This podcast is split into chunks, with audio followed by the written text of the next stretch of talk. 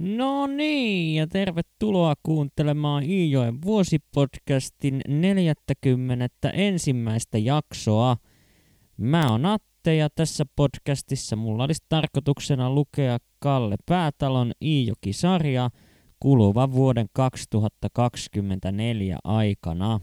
Ja kun tässä on viime jaksoissa ollut kieltämättä aika paljon kaikenlaista surua ja murhetta käsiteltävänä tuon päätalon perheen elämän suhteen, niin ilokseni voin todeta, että tämän päivän jaksossa pyörittää melko positiivisissa tunnelmissa lähes tulkoon alusta loppuun asti. Viime jaksossahan me jäätiin tilanteeseen, jossa Kalle lähti tekemään päätalon perheelle tulevan talven halkoja. Ja tänään jatketaankin tilanteesta, jossa Kalle on paketoimassa ensimmäistä puunkaatopäiväänsä tuolla valtion metsässä ja hän alkaa hiljalleen suuntaamaan kohti yöpaikkaansa Itäpään keisarin hovia. Ja työpäivähän päättyy, kun aurinko on laskenut ja alkaa kunnolla hämärtymään, mikä tarkoittaa sitä, että myös pakkanen alkaa kiristymään. Ja kun Kalle on jo valmiiksi kylmettänyt jalkansa liian pienissä lapikkaissa työpäivän aikana, ja sormetkin ovat melkoisen kohmeessa kirveen puristamisen jäljiltä, niin eipä tuo hiihtomatka tuonne Ahoniemeen itäpään keisarihoviin mitään kovinkaan nautinnollista herkkua Kallelle ole. Kalle kuitenkin selviää tuosta tuskallisesta hiihtomatkasta ilman pysyviä vammoja ja tuonne itäpään keisarin hoviin päästyään hän astuu sisään taloon ja hänen lapikkaansa ovat niin jäässä, että ne vaan kolisevat kalikkoina – lattiaa vasten tuolla Ahoniemen talossa ja totta kai tällainen kopina herättää myös talon väenhuomioon ja kun he ovat Kallea siinä hetken katselleet, niin itse Itäpään keisari toteaa ääneen, että kukas ihme tämä nyt toi, joka tänne meidän taloon ilmestyi ihan yllättäen.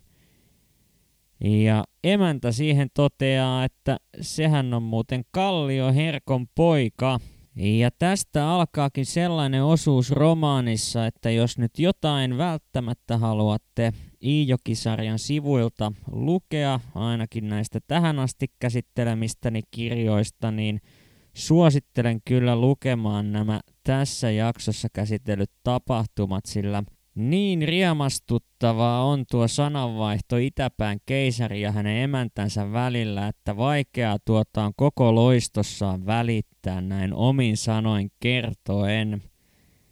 Mutta yritän kuitenkin parhaani, joten siinä kun Kalle on tunnistettu ja todettu tutuksi veikoksi, niin aletaankin vähän vaihtelemaan sanoja siitä, että millä asioilla Kalle oikein mahtaa liikkua – ja siinä sitten tämä sananvaihto kulkee karkeasti sellaisessa muodossa, että itäpään keisari kysyy, Kalle vastaa, keisari toistaa Kalle vastauksen ja emäntä sieltä jostain taustalta huutelee, että johan se Kalle vastasi jo, että vieläkö sinä siinä kyselet. Ja tätä jatketaan hetken, kunnes keisari toteaa, että – Juurihan tässä oltiin syömään käymässä ja tottahan toki ruokavero vieraalle tarjotaan talon antimista ihan kysymättäkin. Ja kun ruokaa aletaan kattamaan pöytään, niin tässä Kalle pääsee todistamaan sellaista esitystä, josta Herkko on häntä aikoinaan jo etukäteen osannut varoitella nimittäin. Aina silloin, kun täytyisi ruveta syömään, niin Itäpään keisarilla on tapana voivotella sitä, kuinka hänellä ei ole laisinkaan nälkä, mutta pitäisikö kaikesta huolimatta kuitenkin kokeilla, josko tuo ruoka alkaisi maistumaan. Ja tämän esityksen Kalle saa nyt nähdä omin silmin ja kuulla omin korvin, kun Itäpään keisarin jättimäinen piripintaan keitolla täytetty pahkakuppi odottaa pöydässä ja keisari itse vaan miettii sitä, että onko hänestä syömäriksi ollenkaan. Mutta tämä on tietenkin vain pelkkää showta ja lopulta tuo keisari kömpii pöydän ääreen tyhjentämään omaa keittolautastaan. Ja vaikka Kalle onkin raskas ruokkainen eli varsin suurella ruokahalulla varustettu kaveri, niin joutuupa hän nyt kerrankin kohtaamaan vertaisensa syömämiehen ja vähän ylikin, sillä siinä vaiheessa kun Kalle on saanut itsensä syötyä kylläiseksi, niin ilmeisesti se kadonnut ruokahalu löytyy sieltä jostakin pahkakupin pohjalta tai mistä lie, mutta yhtä kaikki nyt on sitten itäpään keisarikin syönyt itsensä kylläiseksi. Ja toteaakin, että eiköhän tässä hiljalleen olisi aika painua jo pehkuihin, mutta samalla hetkellä muistaa, että hevonenhan on vielä ruokkimatta. Ja koska Kalle suorastaan rakastaa hevosia ja niiden hoitamista, niin hän ilmoittaa saman tien, että hän voi kyllä lähteä hevoshomman hoitamaan ripeästi pakettiin, jotta päästään unten maille – ja totta kai itäpään keisari tällaiseen kuvioon suostuu. Ja tässä vaiheessa yksi yöpaikkaa talossa pitävistä lapsenlapsista ilmoittaa, että hän voi lähteä Kallelle avuksi tuonne talliin hoitamaan hevoshommia. Ja hän onkin tällainen Anni-niminen tyttö, joka on kutakuinkin saman ikäinen kuin Kallekin – ja tämä kaksikko sitten suuntaa kohti hevostallia ja huomionarvoistahan on se, että vaikka tuolla itäpään keisarilla asustaa useampi lapsen lapsi, joskin heidän vanhempansa asuvat talon naapurissa, niin tästä huolimatta kukaan näistä lapsista ei ole Kallelle puhunut vielä tähän mennessä sanaakaan – vaan he ovat ainoastaan kurkistelleet kulmiensa alta Kallea silloin tällöin supisseet toisilleen ja naureskelleet. Ja tällainen naureskeluhan nyt totta kai lukijana saa miettimään sitä, että näinkö taas Kallelle nauretaan, kun hänellä on ryysyiset vaatteet ja ärvika ja kaikkea muuta sellaista, mistä lapset nyt yleensä tykkäävät toisiaan kiusata, vaan tässä tapauksessa kaikki ei olekaan ihan sitä, miltä näyttää. Nimittäin kun kaksikko pääsee tuonne tallin ovelle, niin Anni toteaa sulkulinkun olevan jumissa ja pyytää Kallea auttamaan oven avaamisessa. Ja Kalleltahan tämä oven avaaminen onnistuu ongelmitta, ja näin on jää murrettu kaksikon väliltä ja siinä ei montaa hetkeä ehdi kulumaan, kun kaksikko antautuu jo niin hersyviin raatailuihin, että ei voisi uskoa näiden kahden tavanneen toisensa ensimmäisen kerran tänä iltana. Ja kun Kalle on luonteeltaan melkoisen ujonlainen, niin Annipa puolestaan on oikein suorasanainen ja ulospäin suuntautunut tyyppi, ja tämä tuntuukin sulattavan Kallen sydämen jonkinlaisesta syväjäästä, sillä en kyllä muista, että Kalle olisi vielä koskaan näiden reilun kolmen romaanin aikana, jotka olen tähän mennessä lukenut, ollut näin vapautuneen ja suorastaan onnellisen oloinen kuin hän nyt on Annin kanssa keskustellessaan. Ehkä Hoikkalan Kallen kanssa on ollut vähän vastaavaa, mutta ero tässä tapauksessa suhteessa noihin hetkiin on siinä, että romaanikirjailija Päätalo on näitä Hoikkalan Kallen kanssa vietettyjä hetkiä kuvannut lähinnä toteamalla, että nämä olivat poikkeuksellisen antoisia ja tärkeitä tapauksia hänelle itselleen, kun taas tällä kertaa kerronta tapahtuu pitkälti dialogin kautta, kun Anni ja Kalle keskustelevat tuossa hevosenhoidon ohessa. Ja täten en voi muuta tehdä kuin ottaa pienen katkelman tuolta täyden tunttirahan sivuilta 211 ja 212, jossa Kalle ja Anni keskustelevat tuon hevosen hoidon lomassa. Koko ajan meillä riittää puhumista.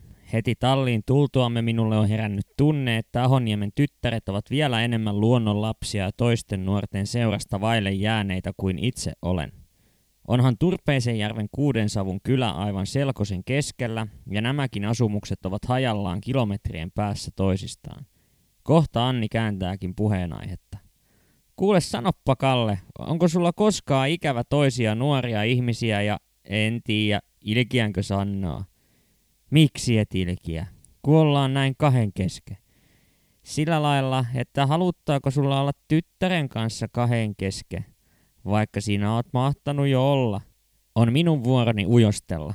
Uraile lorin päähän lakaisemiani sonnanloppu ja puisen lapion kärjelle saamatta sanaa kulosalle.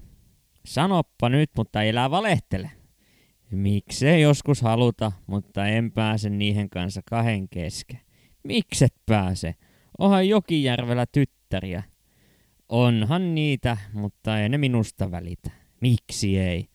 Kun, kun olen ruma, sanon ja yritän naurahtaa.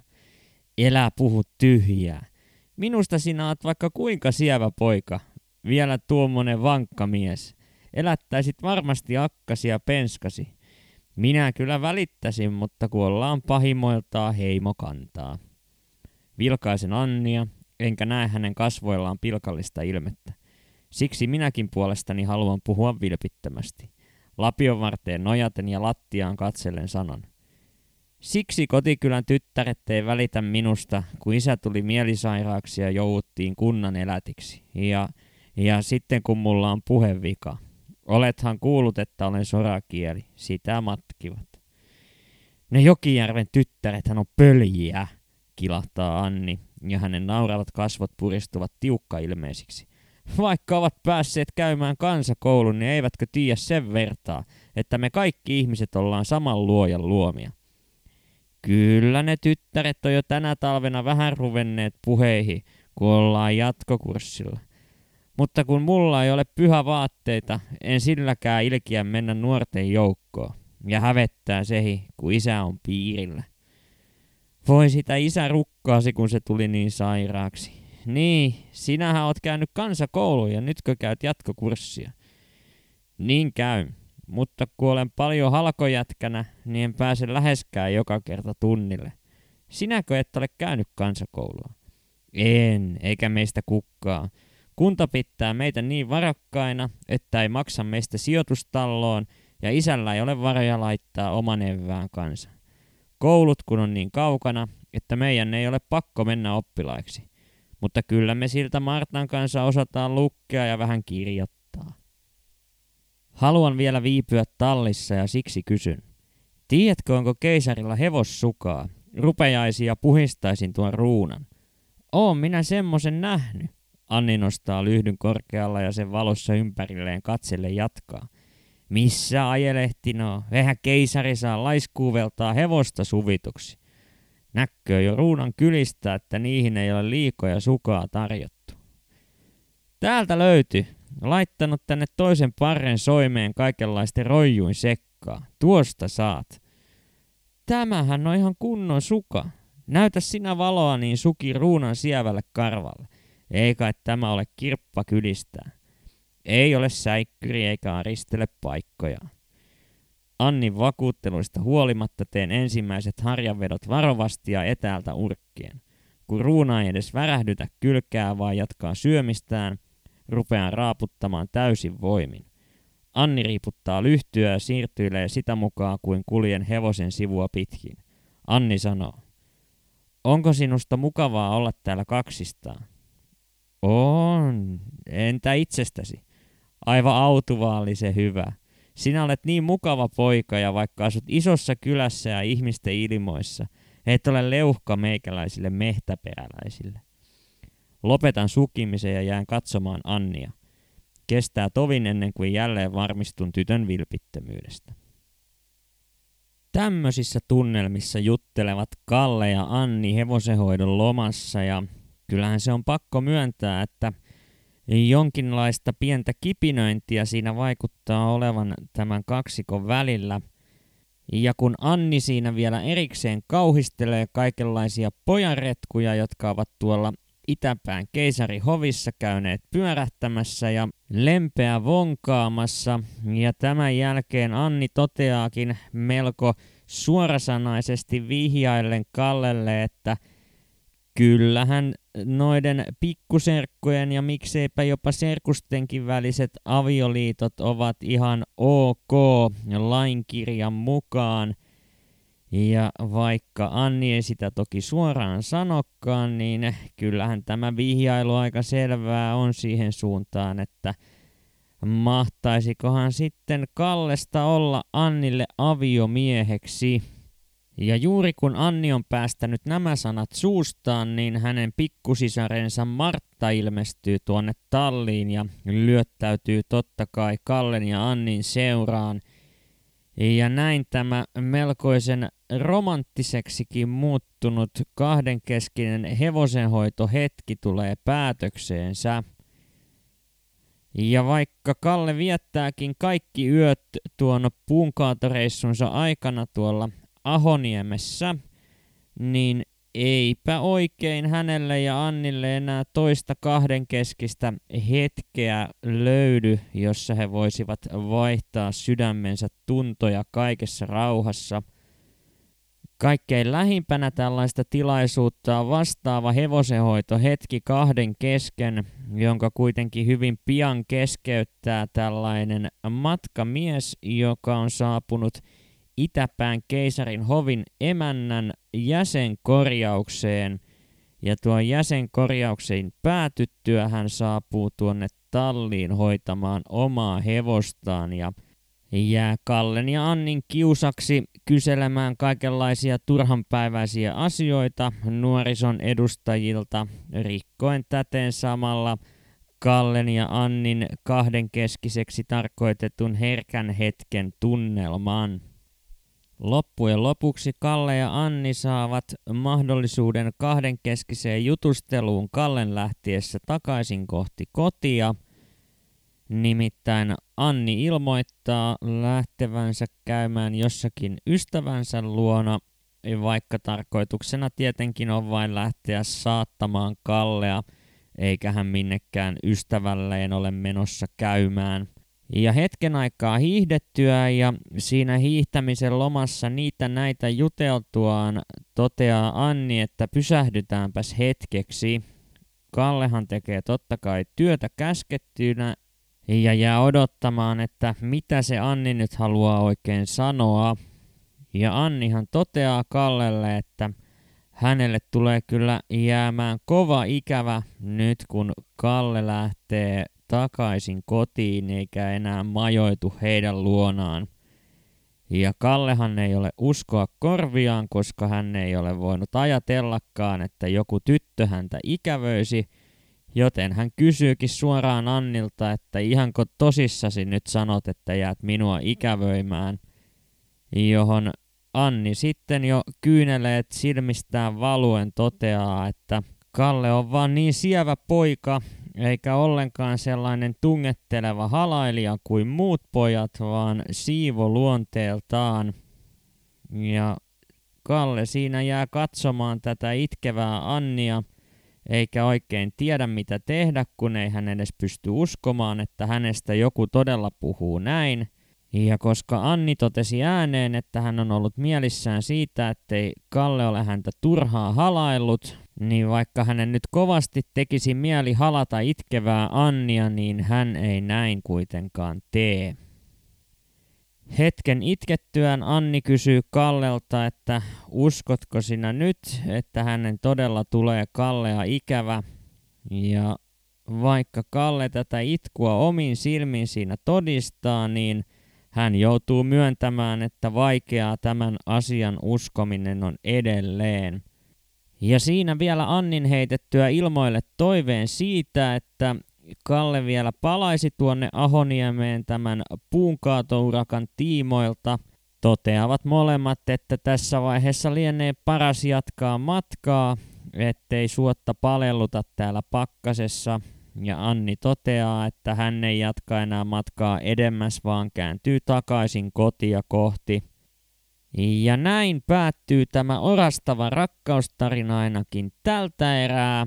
Ja nähtäväksi jääkin, että vieläkö tuo lempi alkaa suuremmin leiskumaan Kallen ja Annin välillä.